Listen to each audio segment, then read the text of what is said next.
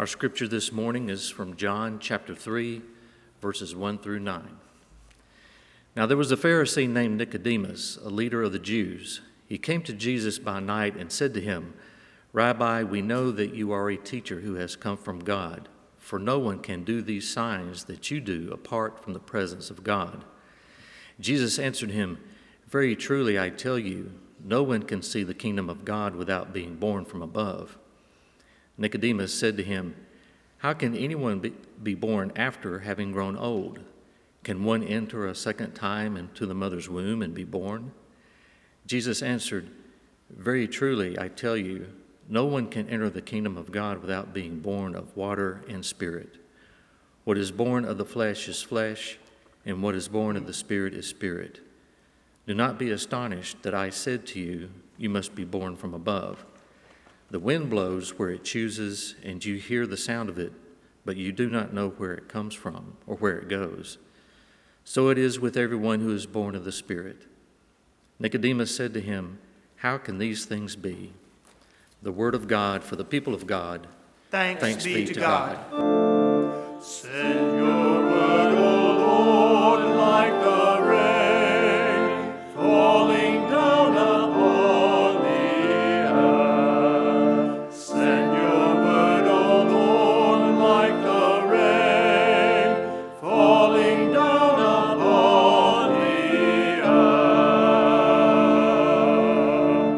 be seated.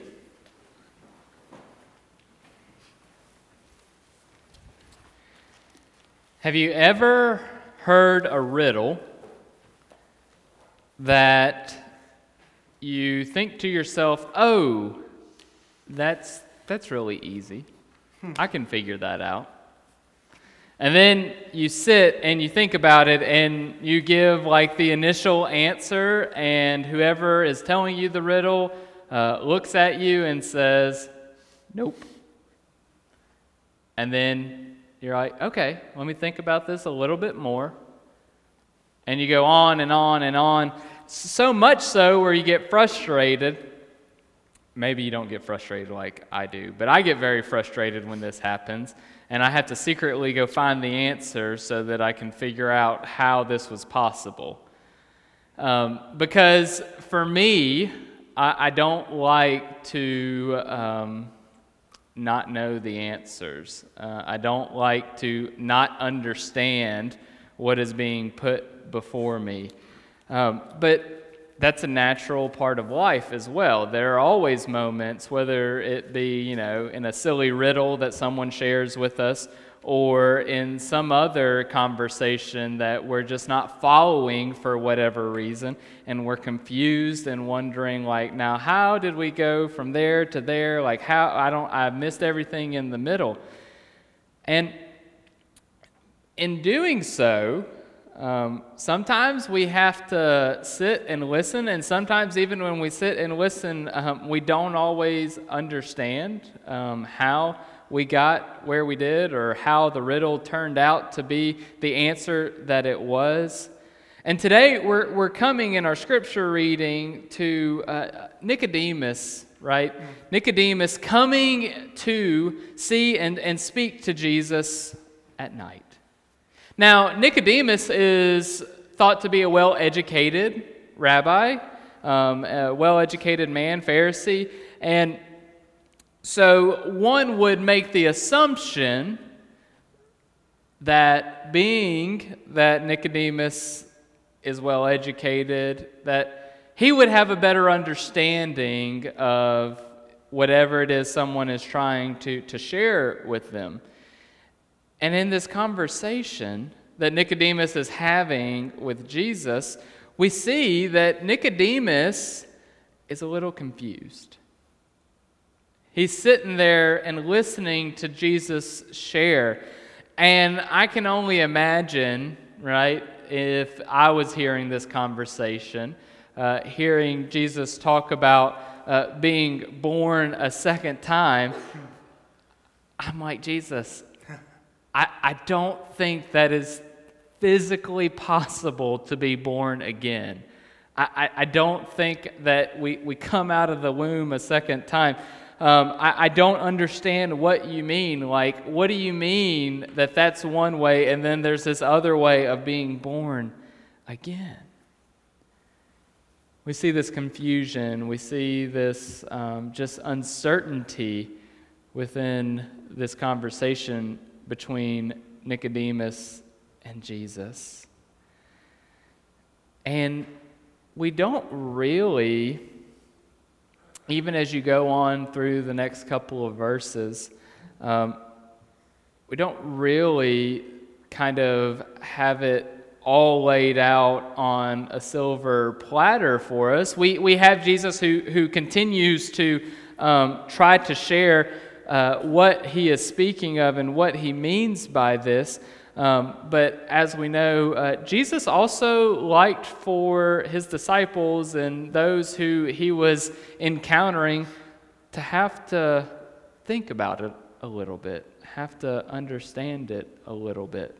Um, and so this confusion that we see here, it doesn't necessarily just magically turn into, uh, oh, I'm Nicodemus, I've got all the answers now. But what it does turn into, it turns into a moment where Nicodemus is able to uh, maybe not have all the answers, maybe not understand everything completely, but is able to understand just a little bit more. And in understanding a little bit more, understanding, oh, wait a second. This person that I am in conversation with, that I am talking to, this person in Jesus, he's important. There's something about him.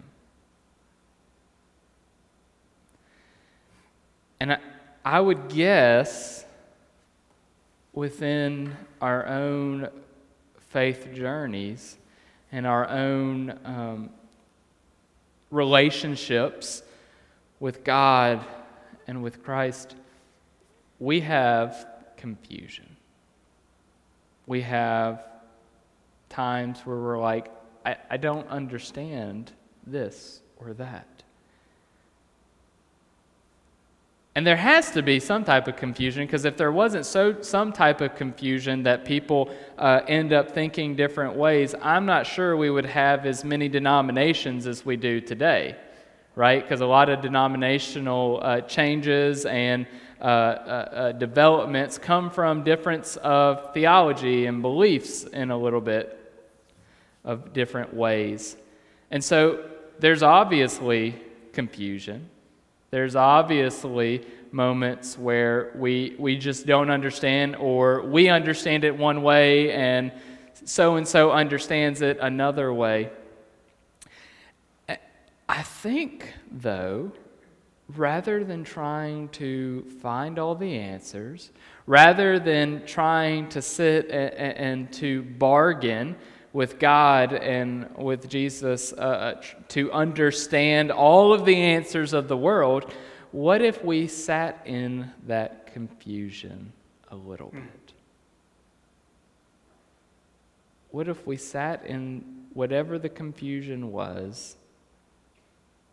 And yes, had conversations with God, had conversations with Christ, but didn't necessarily try to find the answers, but just tried to find a little bit more understanding of who God is in our lives. Whether or not that understanding answers the questions, it, it's great if it answers the question and that it causes us no longer to be confused. But if it doesn't, and we don't have the answers, and we still have that confusion, sitting in that tension,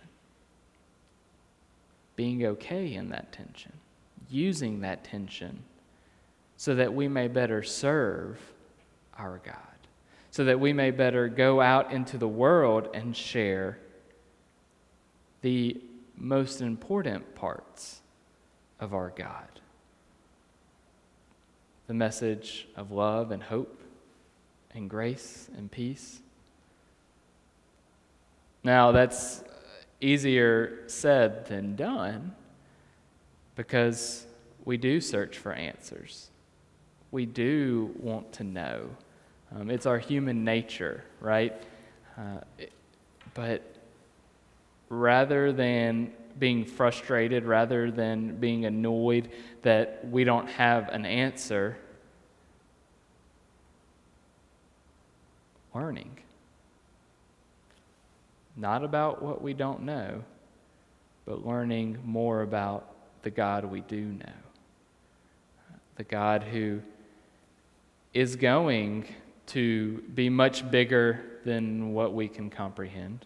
Uh, and the God that is going to have points and um, things that we don't understand and that we're confused about. But sitting in that tension, growing in that tension, and being okay with that tension. Uh, I think there's there's a reason that uh, Jesus had this conversation with Nicodemus, who was uh, an intelligent man, a, an educated man, um, a man who was thought to have all the answers, but yet a man who was confused in the conversation, who did not understand, but in the conversation, even though he did not know what it meant necessarily to be born in the Spirit as Jesus was talking about in that moment, he realized that this person talking before him, he's important. I am to listen to him.